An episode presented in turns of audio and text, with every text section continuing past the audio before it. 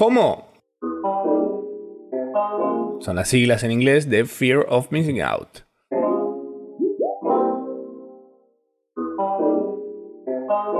Fear of Missing Out eh, sería en español miedo a perderse cosas. Sí. ¿Te pone mal que te perdiste cosas? Armando este FOMO, dije, uy, mira, no me hubiese gustado perderme esto. O dije, ah, mira, a esto a la gente le va a gustar habérselo perdido. Bueno, de eso se trata. Eso es FOMO.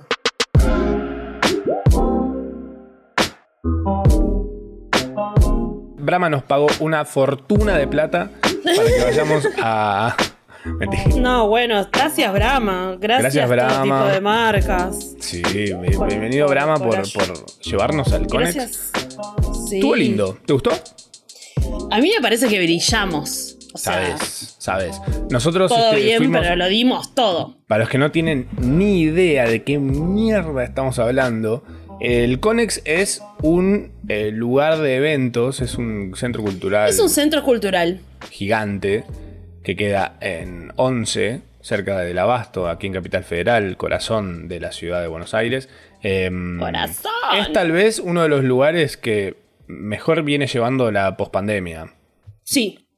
Eh, todo, todo manejado con todo tipo de protocolos. eh. Sí, muy No, bien. Y además, Muy bien el protocolero. apenas se habilitó, ellos ya estaban muy preparados como Sí. eh, eso, para, para recibir toda esta movida, porque también estábamos en verano, el Conex tiene un patio muy grande, entonces estaban las dispo- disposiciones como para hacer como para hacer de todo. Y bueno, y ahora se animaron como a esta nueva movidita de yo hablaba ahí con las chicas del Conex de hacerlo como una cervecería, pero en realidad como no como hacerlo como una cervecería, sino como poder encontrar ese espacio del after office. Que eh, Claro. eh, eh, yo cuando era más eh, joven, ah, no digamos a la como a esta, esta gente toda joven a que no se escucha, pero muchas veces yo salía de la OFI y había moviditas en el Conex. No sé, Sí. la bomba, la bomba de tiempo, ese tipo de cosas eh, eran pensadas como para un after office. Bueno, no, no importa. La cuestión es que nosotros básicamente lo que hicimos fue bajar. Eh, primero que hicimos una extreme que baj- cualquiera, mío. Bajamos de la escalera del Conex Sí. bailando el tiburón. De Proyecto 1. Un saludo muy grande a, nue- a nuestro amigo Pato Smink que Oh, hizo una curación espectacular antes de arrancar con, con el tiburón y dar- mandarle play. Bajamos esa escalera bailando, cruzamos el Conex y subimos un escenario. Y dice, a reaccionar TikToks. La idea original era que reaccionemos a contenidos nuestros. eh, No. Y era como, era como, no, no, no quiero ver mis ¿A cosas". qué, conte- qué contenido Claro. mío hay a verte? Canción- canciones, por ejemplo. Selfies. Selfies en culo. Sí, mejores amigos. Vamos a ver mis mejores amigos hoy en la pantalla. Bueno, no era mala, no era mala. Igual no tengo, no tengo mejores amigos. Te ¿Gente te tiene a vos en mejores amigos? Sí. Sí, sí, sí. Yo ¿Buena calidad tuve- o basura? Porque hay mucha basura en mejores amigos ahora. No, me- más cosas que no las quieren compartir porque, no sé, porque no quieren capaz que no la vea la familia, los compañeros de laburo. Más esa movida. O sea, más como ese plan. No me aparecen mejores amigos de tipo se- sexuales. Claro. O, de- O o algo drogas. así. O armas. Mm, drogas, pero porro, ponele. Claro. Como na- nada. No, armas, no, amor. sí, qué sé yo. Bueno, no importa, reaccionamos a TikToks. Mostramos TikToks. Hicimos una selección de TikToks y, no- y nos pusimos ahí a reaccionar con la gente, mientras la gente chupaba eh, una bramita y nosotros ahí da- dándolo todo. Bailamos, eh, bailamos replay de Gaga. y nos fuimos. Me fui y estaba Rami con el ruso y me dicen, vamos a tomar algo, vamos a comer algo. No, me voy a dormir. Me re fui a- Vos te fuiste a pescadito. Sí, me fui a pescadito con mis amigas. ¡Ah, qué rico, qué rico, qué rico, qué rico! Me dijeron que se picó, puede ser, en pescadito. Chichi Peralta mediante se picó, puede ser. Un montón. Lo que pasa es que tienen una jarra muy rica. La jarra loca. Ya estaba. No, no, tiene una jarra deliciosa que es como con hibiscus, ron y otras magias más. La verdad que muy rica. Uy, un tecito loco es. Y la comida de pescadito es muy rica, tipo, Bien. muy zarpado. Bien. Me pareció, tipo, me pareció muy bien, muy rico. ¿Cerca de Tigre Quiero- Dorado, ponele? O... Lo que pasa es que es otro plan, boludo. No sé Ah. cómo explicarte. Más casual, Mm, más al paso.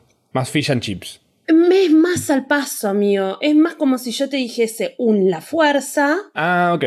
Bien. de pero- pescadito, pero igual ni en pedo es la fuerza. La fuerza es la fuerza. Oh, No, hicimos eso. En el medio de todo eso también se está terminando, como apretemos botón aceptar, se está terminando el verano. Un poco Sí. que gracias. Al fin. eh, hartos. Watch out, porque también es temporada de alergitas. Entonces, Siempre. y seguimos en una pandemia mundial, nos vamos a vacunar, quién sabe cuándo. Cuando toque.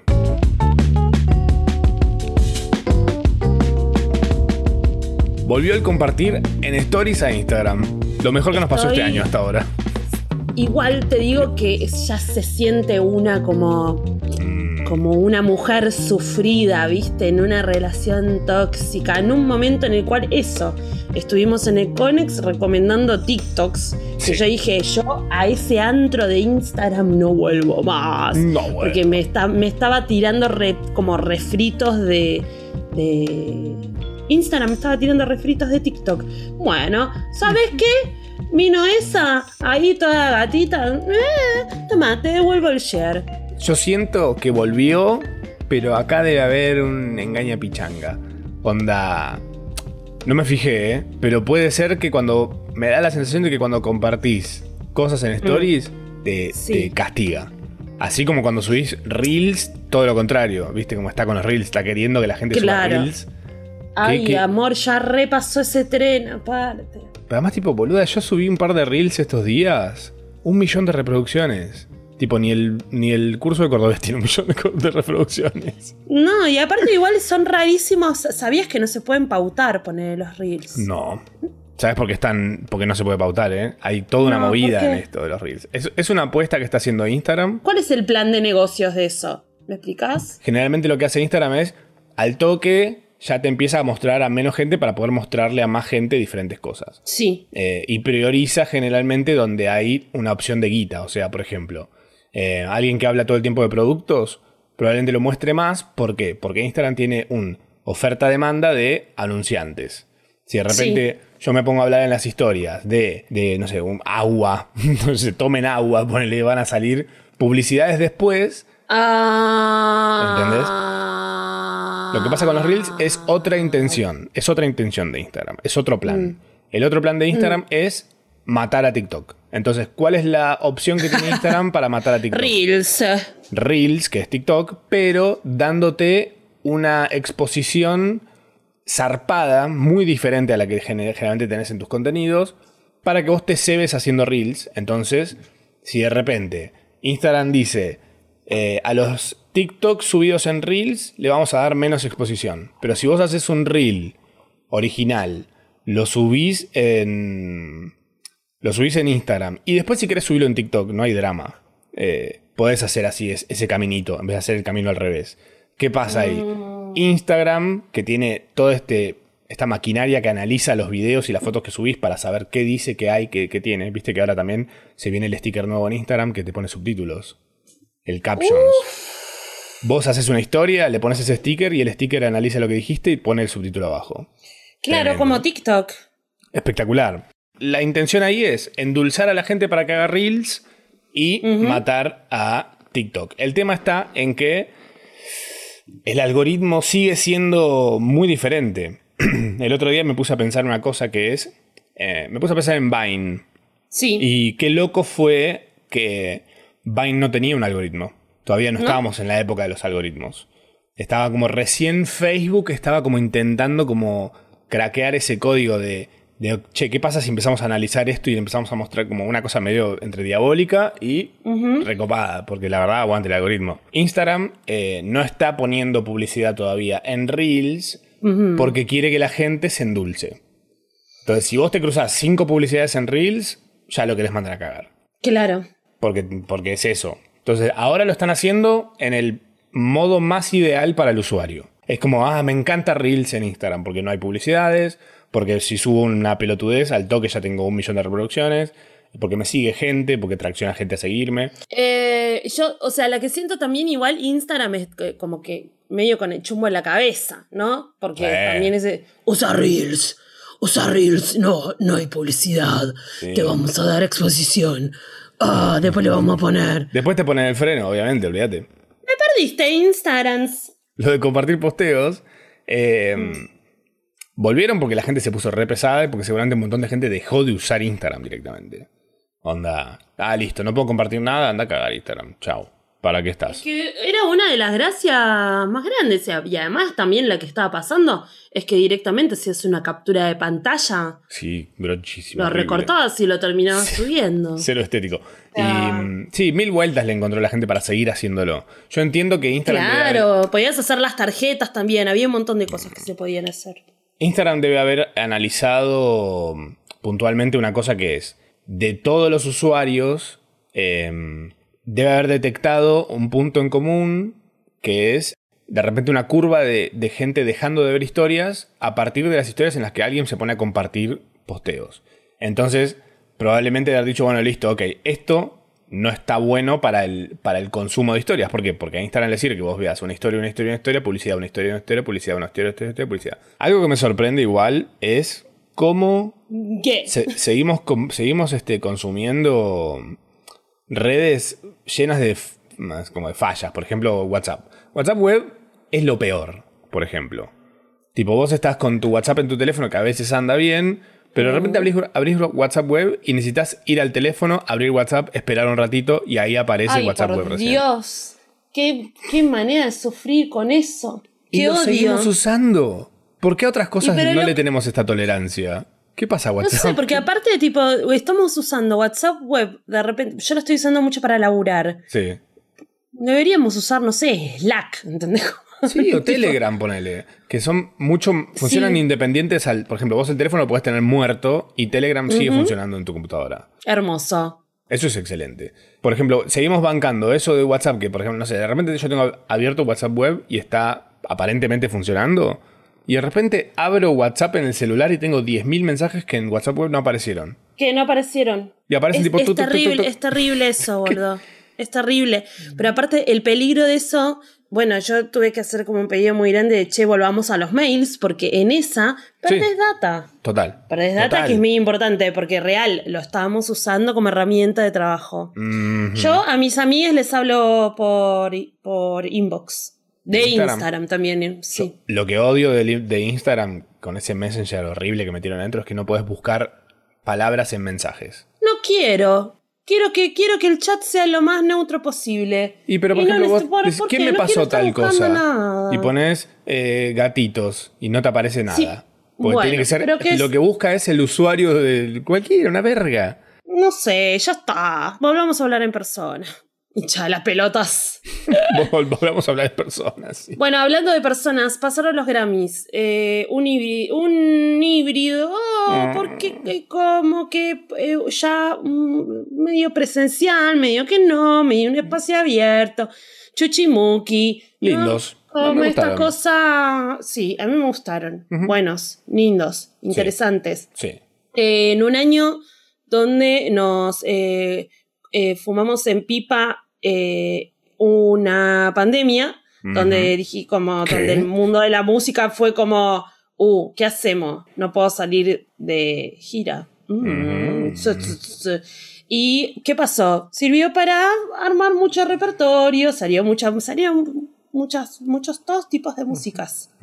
Eh, Algo muy todo flashero. tipo de músicas, todo tipo de artistas. La, la música pasó por otro lado, el negocio de la música se modificó, de repente, de nuevo, TikTok teniendo una importancia súper grande, eh, definiendo a, la- a la mejor artista nueva. Eh, nada más y nada menos que Megan Thee Stallion. Hitazo pico, pico absoluto en, en reproducciones en TikTok y utilización de sus canciones, también junto con Doja Cat, que no, no ganó, pero, pero, Pero estuvo podría. ahí, nominadísima. Sabe. de shots. Hubo, lo que me gustó de la ceremonia fue que repartieron como por bloques basados medio en intereses, me parece. Eh, Mm. Por ejemplo, el bloque de lo country tuvo todo country en ese bloque. Entonces vos por ahí te podías ir a bañar y volver. Y de repente te aparecía una Cardi B con Megan Thee Stallion eh, haciéndolo todo, tipo dando un show espectacularmente ¡Ah, visual. qué increíble! zarpado. Muy bueno, muy bueno. Búsquenlo si pueden. Pero lo que más me gusta de estos Grammys, por ejemplo, fue que hubo como una predominancia zarpada de mujeres ganando. ¿Te diste cuenta de eso? Sí. Los premios Mujeres principales ganando. todas mujeres. Mujeres. Y no, y Eh, no- Acá tenemos a un, un raconto. Mm. Eh, Album of the Year. Album of the Year, Taylor Swift. creer. No puedo creer. Sí, cualquiera. Record of the Year, eh, Billie Eilish. Para vos, ¿cuál es el Em, álbum, el álbum of the year? Mm. Yo siento que el de Cali Uchis es el álbum del año. Sí, pero Cali. eh, Mm. Sí, no ¿La pondrán sé, como Latin qué Grammy qué ella? difícil, qué difícil. No, no la van a poner como. Ella es recontra remil anglo. Claro. Pasa que el disco es en español. No le dieron tanta. Le pasó un poco como le pasó a Sisa. Ah, ¿Viste? Como mucha nominación y que no ganaron. Y, Mm. y, y Kali Uchis no es una artista nueva. Digo, No, ya sacó un par, un par de discazos que la rompieron. Pero contra el de Taylor Swift que me pareció malísimo. Malísimo. Bodrio ese disco. Bueno, pero ahí es lo que hablábamos de nuevo. Hubo una secuencia también donde a Billie Eilish le dan Record of the Year Que sea el premio, es como el, es el Martín Fierro de Oro, básicamente. el premio. Y Billy va, lo recibe y le dice, che, Megan, to- todo bien, pero Es me da mucha tuyo". vergüenza, me da mu- mucha vergüenza eh, recibir este premio. La verdad que el año es tuyo. Claro, me encantó que Megan cuando, de Stallion, no sé. Cuando, Y- le- pero- cuando anuncian quién ganó, que era Billie Eilish, la reacción de Billie y el hermano es como si estuvieran en el living de su casa viendo los premios y estaban hinchando Sí. por Megan de Stallion, Megan de Stallion y tipo, no, ¿qué? Ay, no, ganamos nosotros. Es Fue que en realidad así. fue la, fue la artista que tuvo el ascenso más posta. En un Sí. año de, de nuevo, en un año en pandemia, donde Mm. todo el mundo de la música se frenó y tuvo que recalcular para miles de lados, donde, donde hubo una. eh, nada, una de cosas toda deforme, llena de streams y de gente haciendo vivos y de Mm. una desesperación, así todo. ¡ah! Pero- ¿Qué, ha- qué hago? Banco a que el disco, banco a que termine la pandemia para sacar mi disco. O sea, real, esto pasó mundial. Eh, digo, eh, Megan Thee Stallion es una artista que con todo, con real, con todo tipo de adversidad, pegó un crecimiento este año que es demencial, increíble. Pero Como- pienso una cosa puntual que es, eh, Billie lo que ganó fue Record of the Year. Grabación del año. Sí, que esto lo que decíamos la otra vez era cuál es la diferencia entre canción del año y grabación del año. La canción del año es premian a quienes compusieron la canción. Eh, Sí. Quienes escribieron la canción, haya sido o no el artista que la interpreta. Eh, Record of the Year premia a la canción como el producto terminado. O sea, Eh, sí, el premio es como más para. Exacto. Más para Fineas. Sí, claro. Y esta canción de ella, supongo, debe tener una producción medio zarpada, que debe tener como detalles que para los mortales es medio invisible. Pero te puedes a pensar en la música de Megan Thee Stallion y es como, no sé si está tan producida, ¿entendés? Está buenísima, súper catchy, súper pegadiza, pero no sé si De todas musicalmente no es maneras, eh, mejor nueva artista ganó ella y, la rompió con Cardi B. eh, no, vayan y vean esa performance, como realmente Sí. no.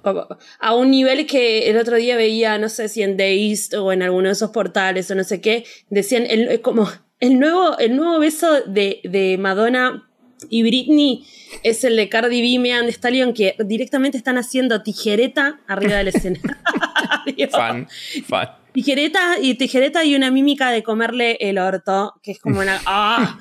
¡Qué potra, por favor! Y no, y todo el juego, como también. Lo que, lo que tiene como de bueno también las premiaciones. Ay, me está Sí. volviendo la voz a mí un poco con el TED. Uh. Porque es- estamos grabando esto de mañana y viste que la pandemia también te hace no, no hablar con mucha gente. Entonces de repente hablas y es como, ah, ah mira este órgano que tengo acá. Em, pará, eso, que las, las premiaciones empiezan a tener mucho elemento pregrabado ujú. como falso vivo, Sí. eh, que está bueno, hace que eh, se pueda hacer un laburo de, de pre-pro Ujú. audiovisual interesante. Y post-pro también. Y post-pro, bueno, Sí. pero algunos lo usaron bien, otros no tanto. Mm. Después tuvimos un Bad Bunny que estaba con la luz LED del auto. eh, Papito. Lo amamos, te amamos. Armado o sea, por un te- tío. Se lo armó un tío. Mi el amor, Pero mi estuvo- amor, la, ca- la carroza, la carroza de Gualeguayzú. Estuvo perfecto, pero Con bueno, poco, nada. con poco logró mucho Dualipa, por ejemplo. Unos lásers, tranqui, pero Sí. lindo. Perfecto. Bueno, pero buen esti muy buen estilismo. Sí. Como muy buen estilismo, muy bien las bailarinas, muy bien ella. Ella con, eh, con, con ahí, con en bombacha. ¿Qué ganó Dualipa? Future Nostalgia. Ah, mejor álbum pop vocal. Claro, es una sub, subcategoría total. Ah, claro. Por eso, está- hay unas categorías como medio rarísimas. El, el de Taylor se llama Folklore, ¿no? Es, es el álbum. ¿Cuántos hombres ganaron? ¿Dos? ¿Dos hombres ganaron nada más? Ba Babani ganó algo. Ah, mejor álbum pop latino, yo hago lo que me da la gana, perfecto. Sí, sí, sí. Eh, ¿Ganó Fito Páez también? ¿Qué? ¿Fito? Ganó, sí, ganó Fito Páez. Eh, lo que pasa es que salió. En la Vieron previa. que hay como. Claro, hay un pre-telecast. No, no, no se muestran todos los premios, pero eh, mejor álbum. eh, mejor álbum latino alternativo de, de- de rock. Ah, la conquista del espacio. Sí, aprovecho para mandarle un saludo muy grande a mis compañeros de Desello que elaboraron ese proyecto. Así que un poco ese, ese Grammy. Eh, eh, fato en casa. Estaba liso, estaba Harry Styles ahí que rompió mucho la- las tarlipes con la boa esa. Estaba vestido todo de Gucci. Pero bueno, ya te entendimos, Harry. Entendimos lo de la boa. Como todo bien, to- todo claro, todo bien con el primer. El primer outfit, amigo, tenía un traje increíble cuando hice la performance y ahí estaba con una boa. Y ya después aparece con la boa de nuevo. Encima estaba divino vestido. Esa boa para mí estaba de más. Yo entiendo como el La quiere hacer como si- signature coso, quiere hacer. Sí, pero él, él está como marcando esa cosa tipo andrógina. Como. Pensá en la androginia, no sé, de Bowie. Sí, está flasheando esa igual, eh. No te quieras, no quieras que te empecemos a comparar Harry porque salís perdiendo, me parece. Harry Styles es un chabón que es hermoso y que se corresponde con todos los modelos heteropatriarcales de belleza. ¿Entendés lo que te digo? No es Sí, un sí, sí, transgresor por ponerse una boa, amigo. Mm, pero para ese tipo de personas lo es. Sí, es verdad. Es wow, es Pero es más transgresor Bad Bunny, amigo, en ese sentido. Es mi papá poniéndose una chompa, una chompa rosa. una chomba rosa de Mistral. Claro, se siente putísimo con eso. Jugadísimo. Bueno, otra cosa fantástica que hubo en los Grammy fue el tweet de Ariana Grande Increíble. descansando a Lady Gaga. Me parece fantástico. Bueno, pero también es un mood. Es ella diciendo en esta. Claro. Che, Lady Gaga. Bueno, Arriba. ¿no es eso? Fantástico, me encanta. Me parece que también, eh, me parece que también que es como una manera de Ariana de bancarle la parada a Lady Gaga. Bueno, pero una sola nominación, también Gaga frenando con todo. Cromática sale en medio de, de- de- de la cuarentena. Nosotros esperando, esperando en tanga el video de Ripley que nunca vino. Algo pasó. Ella Algo está con la pasó peli y- ahora. Se desencantó con cromática para mí. Ah, eso, está haciendo la, la de Woods y con Adam Driver. House of Gucci.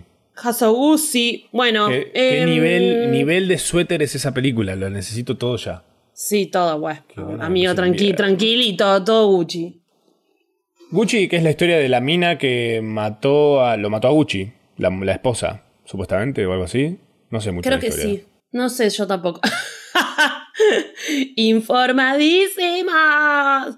Hablando de familias con familias con problemas, tranca, unas datas, venimos manejando. Eh, habló Meghan Markle. Amigos, Sí, Meghan Markle-.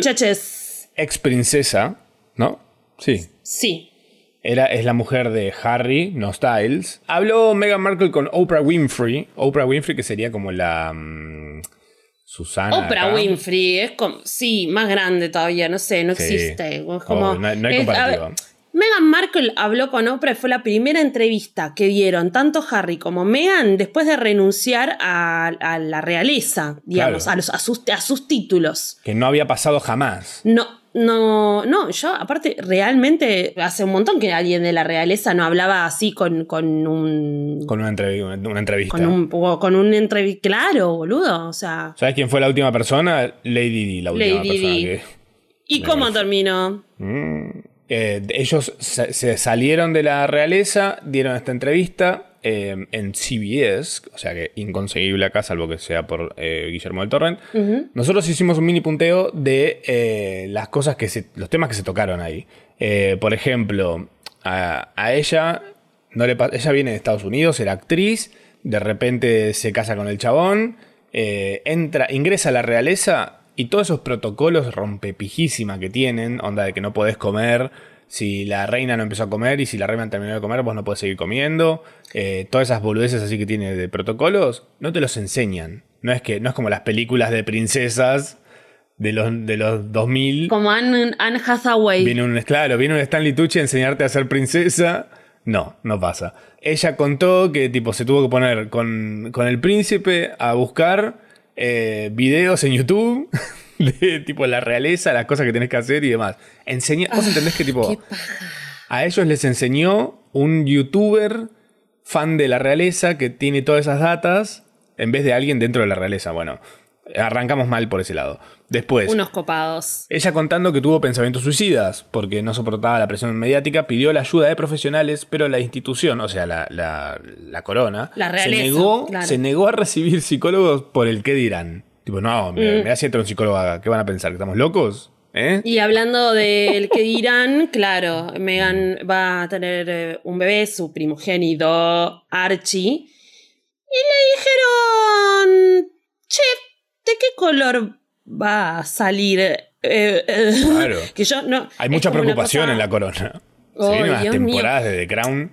No, pero aparte, claro, estas son cosas que en realidad cuando te enterás decís, claro, estos sí, son, primero que son conquistadores, las personas más racistas que hay sobre el planeta Tierra, Sí. me imagino, Mm. eh, pero a todo esto Oprah diciéndole que, que, No pu- no que se volvió creer. un memardo porque... Realmente no lo podía creer o la toma. ¿What? La tomó por mucha. con- La tomó por sorpresa. A mí también, igual a mí me tomó por sorpresa. Sorpresa. arre- Fijarse en eso, además, tipo, que haya preocupación por el color del que iba a salir el hijo, rarísimo. No, muy raro. Así que es, es- claro, es una mina, es- sí, con la realeza, eh, ni en pedo. Y bueno, también hab- habló un poco de, de Kate Middleton. Kate Middleton, eh, Sorota, mala Mm. onda. O sea, so- y después de toque empezaron, claro, a salir. Cuando, cuando ellos, tipo, de repente, eso, eh, Kate Middleton y, y el otro, el, el pelado. Porque Harry y William es el otro. Sí, Qué mala que estoy con los. No. Bueno, claro que lo llevaban en, en esos camastros. eh, nada. Todas cosas, todo tipo de racismo, chicos. Un asco, la realeza. Y Un bueno, de ahí después eh, eh, salió como tipo este, este chabón eh, Pierce, Pierce Morgan. Pierce Morgan. Sí. El chabón un resentido con Meghan Mar- Markle porque se ve que en algún momento ella o él, flash, él flasheó que ella le podía llegar a dar cabida, que él es como un defensor de la realeza, pero ya diciendo cualquier tipo de cosa. Para mí, lo mejor que podría pasar ahora a Meghan y a Harry es, ahora que se terminó Keeping Up with the Kardashians, que empiece ¿Que hagan la versión de ellos. ellos? Sí, sería feliz. Sería aburridísimo, amigo. Sí, Son re ellos- safe ellos. Pero él teniendo que buscar laburo, por ejemplo. Ah, voy a conseguir Ah. trabajo en un Starbucks. él era príncipe. Sí. Y no tiene un mango, además, porque la corona no le dejó nada. Mm, Eso es algo debe haber hecho. Deben tener una Itul y van a estar bien. Me gustaría verlo en reality. No sé, pero son como, son re safe. Igual, bueno, por supuesto, ella está tipo tristísima. Con, no, con huevo, con muchos ovarios, igual contó todo tipo muy entera. Él muy Sí. polite también para, para contar las cosas con mucha sutileza, sin dar nombres, pero bueno, por abajo decía The Queen. La corona les dio la espalda sin asco. Poco- medio como el tóxico que sabe que vas a volver, como que dice, ah, vos sin mí no vas a poder nada. Bueno, mira, fuimos una nota con Oprah. Y así empieza tipo todo el quilombo. Pobrecitos esos chicos, igual, boludo, con la mamá, con toda la combi completa. Que vengan y le hacemos un mate cocido acá.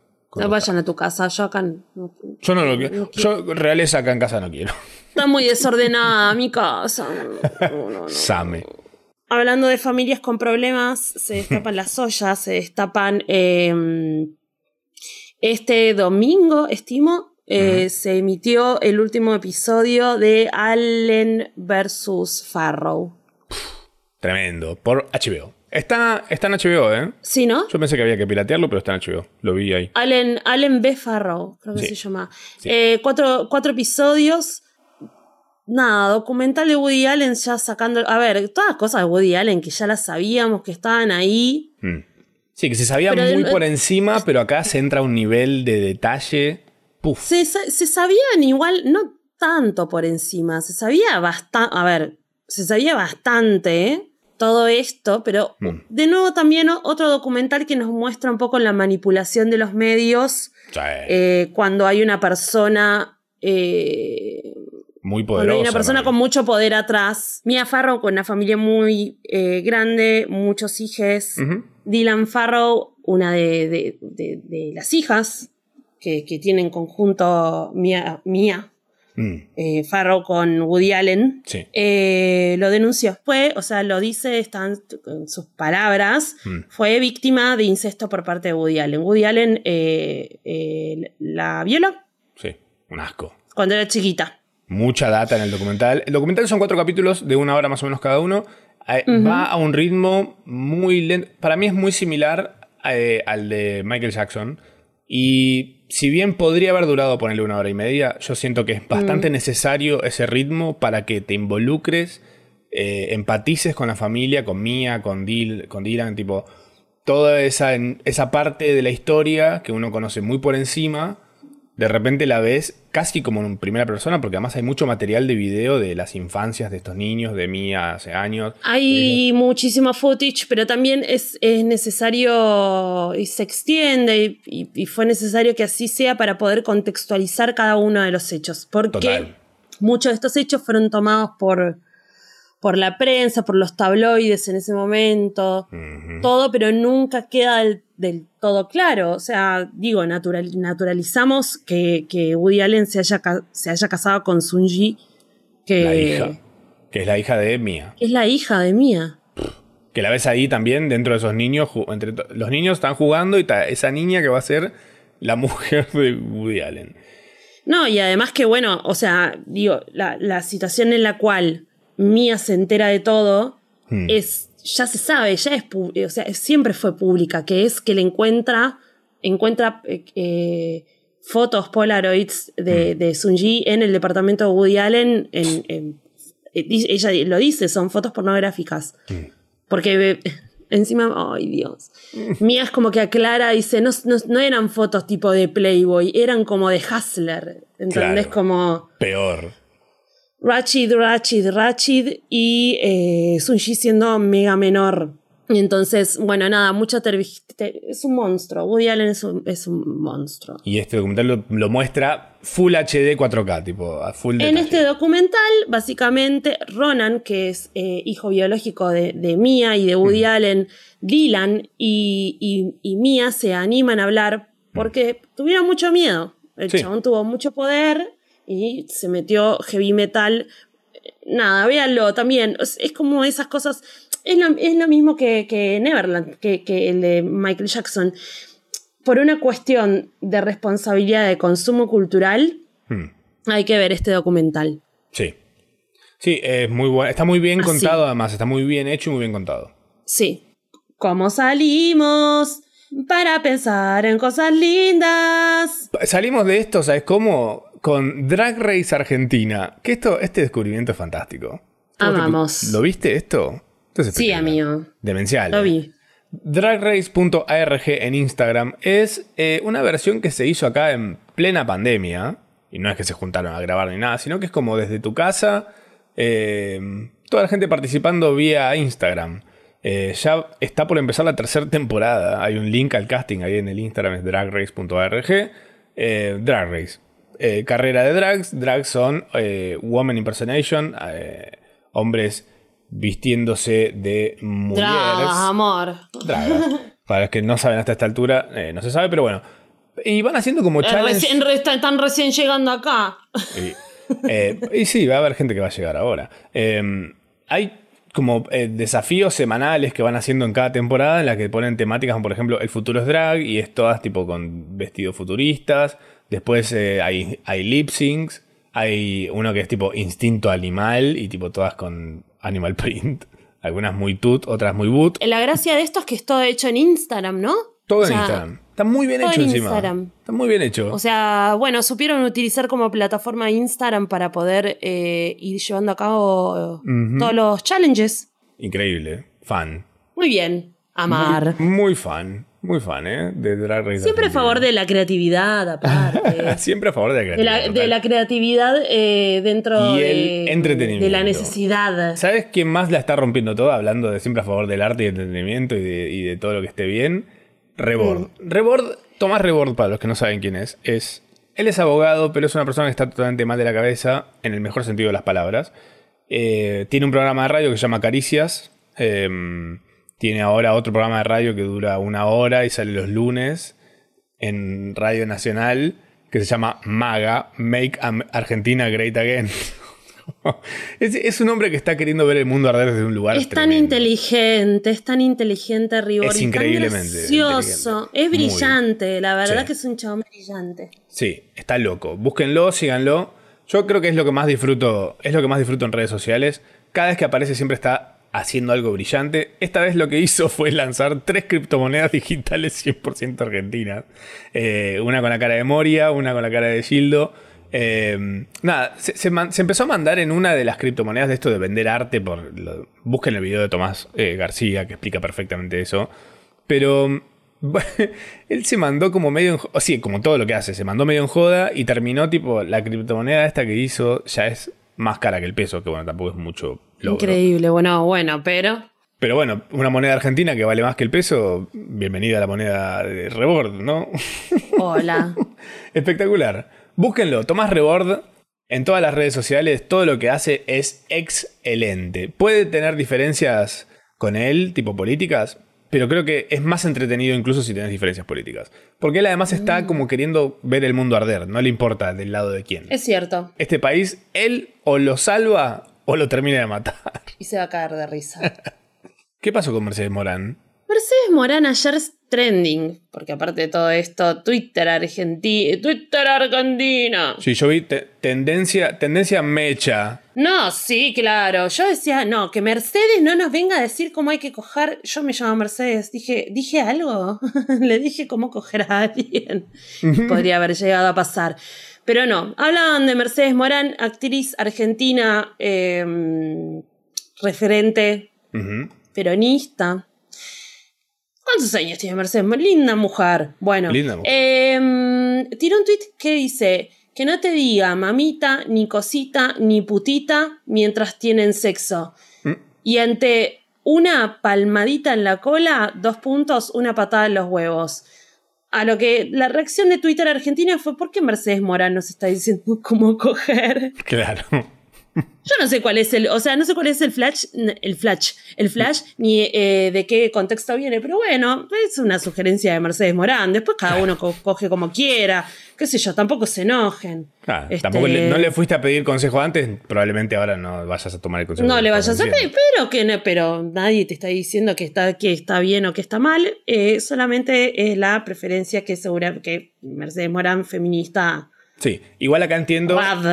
Que- claro, acá entiendo como que eh, es pasarse de la raya de un tema que es puntualmente el consentimiento. Porque, por ejemplo, hay Sí. gente a la que le encanta esto. Que tipo. Quiere que le digan de todo, que le peguen la- todas las, cacha- las cachetadas que quieras en el culo y la va Sí. a pasar bárbaro.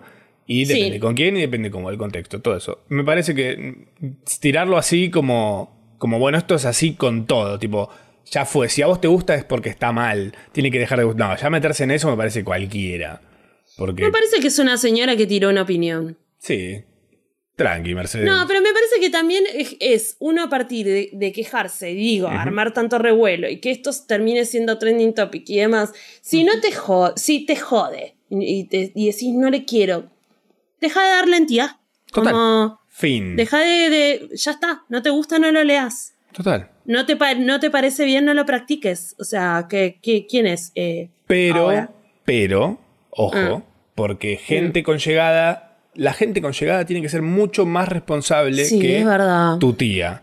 Porque tu tía en Twitter puede tirar eso y lo leen las 20 personas que, que siguen a tu tía, pero Mercedes Morán, que puede ser de alguna manera líder de opinión en algunas cosas o como una persona que marca una tendencia hablando de un tema, Mm. para mí esto banaliza lo de eh, la conversación sobre el consentimiento. ¿Por qué? Porque va a haber gente que va a decir, che, va a haber un montón de mujeres diciendo, che, pará, a mí esto me gusta. ¿Qué estás diciendo? Entonces ahí se van a sumar chabones, que son los que están esperando que alguien pise el palito, diciendo, ah, entonces si te gusta, si no probaste, entonces no sabes si te gusta. Entonces ya empieza toda una conversación que va para cualquier lado. Una verga. Sí, qué sé yo. Me parece que también hace falta como renovar, sobre todo, sobre todo después de... Quizás es una burrada lo que digo, pero también es, es- es mi opinión. Tómenla muy con pinzas. Mm. Pero creo que nos debemos como una discusión y una reflexión alrededor de- del- del sexo y de cómo nos gusta el sexo y de qué nos genera placer y, en Ujú. re- y alrededor de qué cosas tenemos consentimiento eh, y, y- y de, de no ser moralistas, ¿no? También como Claro. con, el, con el sexo y que el consentimiento, digo, las, hay palabras como mamita, cosita, putita, que son palabras eh, como el BDSM tiene sus palabras de tipo parala. Sí, Hay otras palabras que son de trigger, de, Claro. de- de arrancar un algo, Total. De, de- de la charlita sucia y la palmadita en la cola, amor. Re va. O sea, Mercedes, te estás perdiendo a mí el chirlito en la cola. Y hay Te gente que se la baja. una. Hay gente que no le gusta. Hay Gente, que le gusta que, la muerdan. hay gente, que no le gusta. Hay gente para todo en la viña. del Gente para Señor, todo en la viña. Señor. Y hablando de gente para todo, los genios de Wolfpack, que son para todos, o sea, son lo más, eh, siempre están haciendo alguna. En su momento habían juntado guita para armar un disco a costillas de Spotify, del algoritmo de Spotify. Le habían dicho a la Muy gente, bien. pongan, hicimos este disco, se llama Sleepify. Tiene 10 temas, son todo silencio, déjalo sonando en loop mientras vos te vas a dormir, que eso a nosotros nos da plata. Es como medio que inventaron el minar bitcoins de alguna forma. Sí. Eh, ahí saltó la patada. de- Spotify dijo: No, che, pará, estos están haciendo guita de una forma que no, no- no tiene mucho. Entonces ahí cambió, gracias a Wolfpack, cambió la forma en la que se le paga a los artistas en Spotify. Ahora Wolfpack está ofreciendo una cosa que es un Super Fan Appreciation, o sea, para los super fans de Mm. verdad, ellos Sí. dijeron: le van a mandar eh, vinilos raros de Wolfpack a las personas que más escuchen Wolfpack en todo este año. O sea, dependiendo 100% del Spotify Wrapped 2021. O sea, están, aposta- están empezando a hacer una cosa que me parece fantástica para empezar a, Me gusta, me a gusta, usar. me gusta. Y para cambiar el algoritmo también. Porque sabes que te podés llegar a ganar un vinilo rarísimo, espectacular de Wolfpack, que es lo más. Totalmente.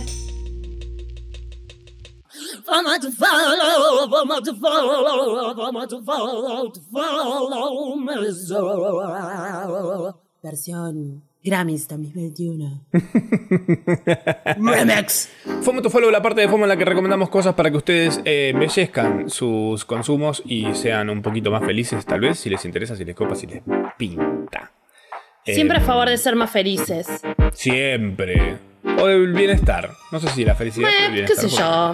Sí. Ojalá les sirva de algo. Avísennos si les sirve de algo también, ¿no? Bueno, yo tengo una recomendación para hacer que llegué acá, no sé cómo, pero me colgué viendo eh, un montón de posteitos que tienen en este Twitter que se llama Brilliant Stages.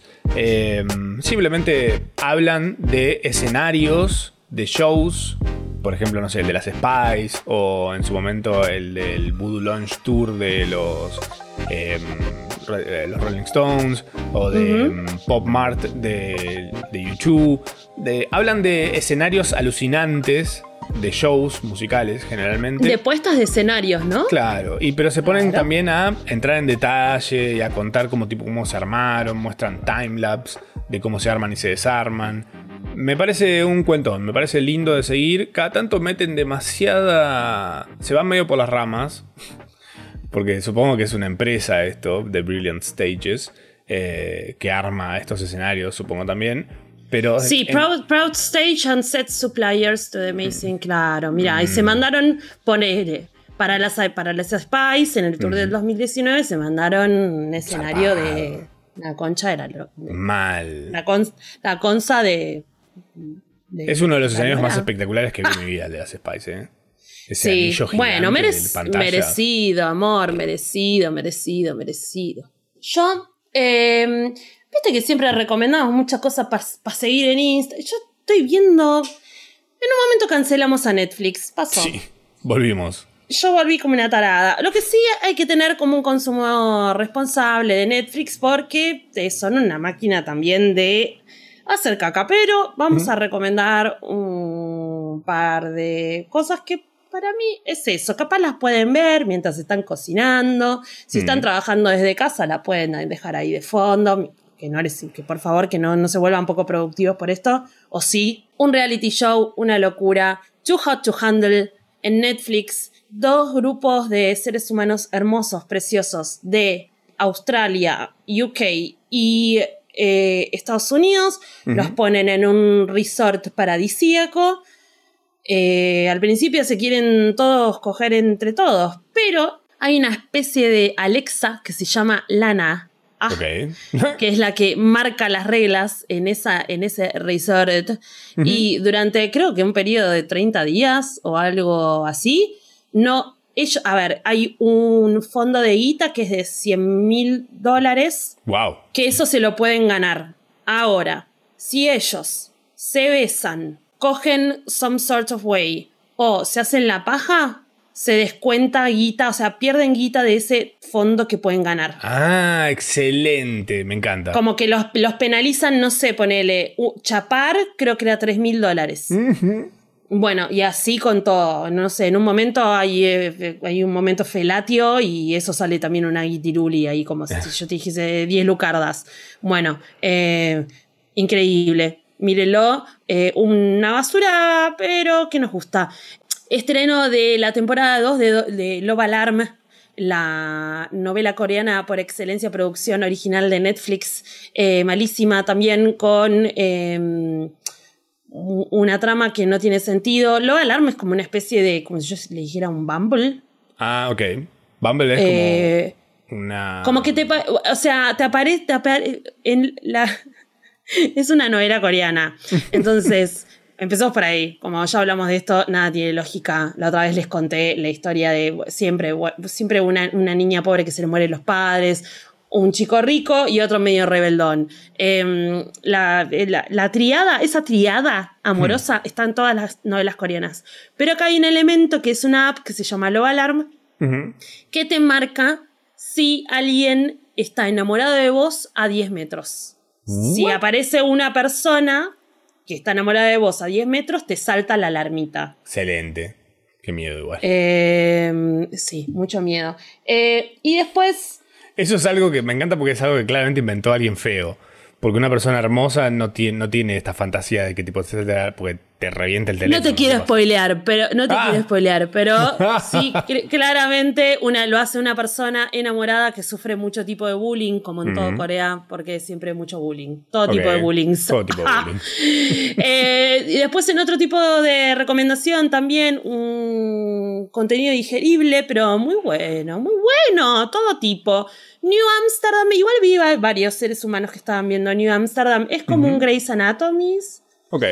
Un director de, de- de un hospital nuevo acá en New Amsterdam, que New Amsterdam es de hecho el primer hospital de Nueva York, eh, grosso, gratis, eh, público. Eh, nada, cae ahí y arma todo tipo de todo tipos y todos los médicos son así tipo medio Grey's Anatomy, pero está muy, está muy bien hecha, sirve también con contenidos, contenidos de fondo. Total. Contenido de fondo o que si tuviste un día medio fuertuchi y querés ver una cosa liviana y, y- y olvidarte de tus problemas y concentrarte en los problemas de alguien más porque no querés aceptar la realidad, bueno, ahí está New Amsterdam. ahí está New Amsterdam para suplir eh, tu dolor. Banco. Por otro lado, un contenido que justo salió en el medio, lo salió los Grammys, todo, qué sé yo. Otro contenido que decimos responsabilidad cultural para verlo. Billie Eilish, el documental. Sí. ¿Cómo se llama? Eh, a little- The, the the- world's the- a the little World is a blurry. Little Blurry. Eh, increíble. Increíble. Pero increíble también para, para entender. para entender lo que es Billie Eilish, mucha data que solamente sale en ese documental, Claro. que, que Billie también bancó Claro. para mostrarla ahí, todo su proceso, todo su desarrollo artístico eh, y el, todo el desarrollo artístico de también Finea, su hermano, que es un productor del carajo. Mm. Eh, imperdible, lar- larguito, larguito. Está, Dos horas y eh, piquín, 140 minutos. Está en el cine también. Está en el cine y la verdad que está para, para todo tipo de Guillermo del Torrens. Eh, eh, es muy fácil de conseguir. Pero véanlo. Bien. Yo realmente es como emoción. Cada media hora tenía que frenar porque no podía creer, me, me enloquecía como lo talentosa que es Billie Eilish por todos lados. Como, no Fantástico. puede ser. No puede ser. eh, Qué manera de inge- Qué buenos padres, boludo. Qué buenos padres, qué genética. Qué buenos padres. Es que tipo, no les quiero spoilear nada también, porque eh, tiene mucha data como muy, muy, muy increíble de ella, de los tours, de cómo, de cómo compone. Eh, ella es una artista, no es una artista completa, o sea, era bailarina. eh, todo, todo, todo. Hizo Sí, de y todo. además eh, ellos, ellos tienen como, lo decíamos el otro día cuando veíamos los Grammys, su, su presentación, tienen control total de la dirección creativa que tiene eh, cada cosa que hacen. Es al 100% de ellos. Sí, Al punto que, que, por, por supuesto, no sé, eh, Billy, Billy dirige sus eh, videoclips y viene todo, viene, to- o sea, toda la idea al 100% cae en manos de ella. Claro. Eh, el, disco, el disco fue hecho en la casa, o sea, Phineas lo hizo en la, en la casa donde ellos viven con sus viejos. De atar, hermoso. Mal. Sanos, aparte. Como, Sa- sanos. es que se, sí, boludo, porque también se discute y se, digo, se habla mucho de esto como de la llegada a la fama y, y- y las cosas que pasan con la llegada a la fama. Eh, y también Billy eh, empezando a tener más libertades porque ya creció y ya Claro. ma- maneja, ¿entendés? Y pues, la mamá teniendo que dejarla ir, so- soltarla del nido a re que huele, como unas cosas muy, muy, muy cute aparte, muy lindas. Fue, fue un placer ver algo así con, con tanto amor y, y, y decir yo la verdad que si, si, si me pinta tener una criatura, qué gana de criarla así o nada. Así o si, nada, no me me, si no me sale Billie Eilish, la tiro a la basura. ¡Ah! No, pero digo, de- después de tantos papitos que, que se chuparon la guita de, de sus hijos con la Mm. Total. Free Britney y todo, digo, es como el opuesto. Bien, claro. Al fin padres buenos en la industria. En el otro puesto está Framing Britney y en el otro puesto, en el mismo lado, está el documental de Amy Winehouse. Claro. Un asco. Pero bueno, de repente viene Billy y este documental y los papás de Billy también para mostrar cómo pueden no ser así las cosas. Claro. For once. Basta, Banco. basta, basta de papitos tóxicos. Basta de papitos, dijo Mercedes Morán.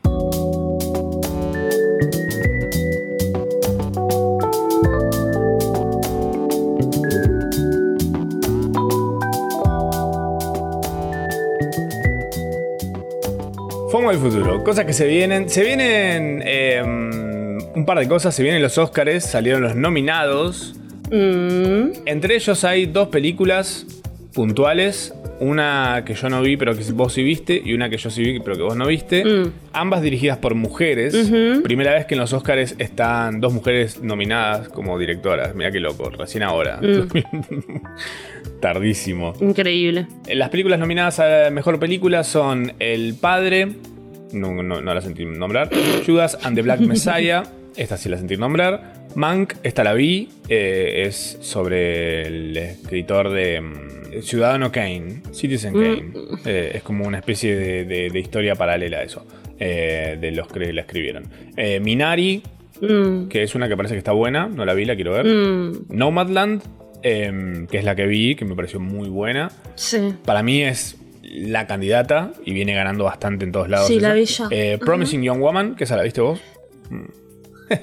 Eh, Sound of Metal, el sonido del metal. Y el eh, Trial of the Chicago 7, que esa está en Netflix, me parece. Eh, Mank también está en Netflix. Sí. Yes. Sí. ¿Y qué se viene también? Un tema nuevo de Miranda. Se viene. Era un temita de Miranda. Y este ¿Y jueves. quién te dice ¿Qué? temita nuevo? Epa, Epa. Bueno, nada, se viene un temita. ¿Qué? Ya lo van a ver, lo están anunciando ellos en sus redes. ¿Y quién te dice qué? Esténse atentos a las redes de Miranda. ¿Quién te dice que ¿Qué? se viene un discorri? Ah, Eh, ¿ah, sí? ¿De Miranda? eh, eh, Bangoms. eh, eh. Este jueves se termina Drag Race UK. Qué triste, amigo. Sí, pues la verdad me estaba dando mucho entretenimiento. Mucha alegría, mucha alegría. Pero sí. bueno, lo que pasa es que también se termina eso y de- vienen las otras chicas, ¿no? Como que ya, ya se arma. Viene. All- después viene All Stars 6. Eh, después Amo. viene. eh, Después viene Down Under. Después viene Drag Race España. Parece que va a venir Drag Race Francia. ¡Amo! Viene eh, Canadá Season 2. Me, no me acuerdo cuál otra más había visto de que estaban en, en papeleos.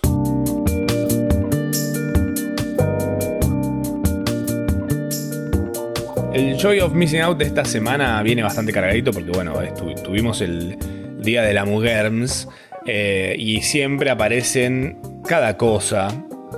Todo tipo de cosas aparecen, pero por ejemplo, el vasquito empanadas. Una empanada. Ay, a mí estas cosas. Increíble. Pone, hizo un posteo en, en Instagram, un tríptico que dice, todas son distintas, todas son hermosas.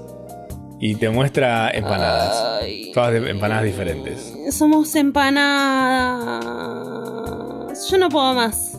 Aparte, tipo, qué cosa, ¿no? Porque es como. Yo pensé que iba a cambiar un poco. No cambió en sorete. Promos. Feliz día. Todo tipo. Sigue todo igual. Sí. Nos- nosotras más cansadas. Más agotadas. Más No asesinadas. existe, no hay un feliz, como claro, no hay un feliz día hasta que no paren de matarnos. No existe un día feliz. No va a ser un día feliz. No es un día feliz. Basta. Y Arcángel, este personaje del reggaetón, es. Me parece. Me parece Sí. un as- me da asco él igual, ¿eh? Eh, pero- Eh, Arcángel sí, Arcángel es como medio una institución del reggaetón. Ah, eh, me- tiene igual. de, de old school es el de soy una gárgola, me gusta. na, na, na. Es como. Sí, es medio de, de la school de Wisin y Yandel. O sea, Ah, para de ese palo. que se den una idea, de ese palo. ok. Eh, sí, old school, old school, old school, con todo lo que conlleva también un catolicismo, una moralista sí. eh, de que tiene que estar bien y que tiene que estar mal en el Día de la Mujer. Dice, quieres que te hablen, que te respeten como mujer, bla, bla, pero te pasas enseñando el culo en las redes sociales por likes. Las mujeres que se comportan, se distinguen y se catalogan como damas. Mm.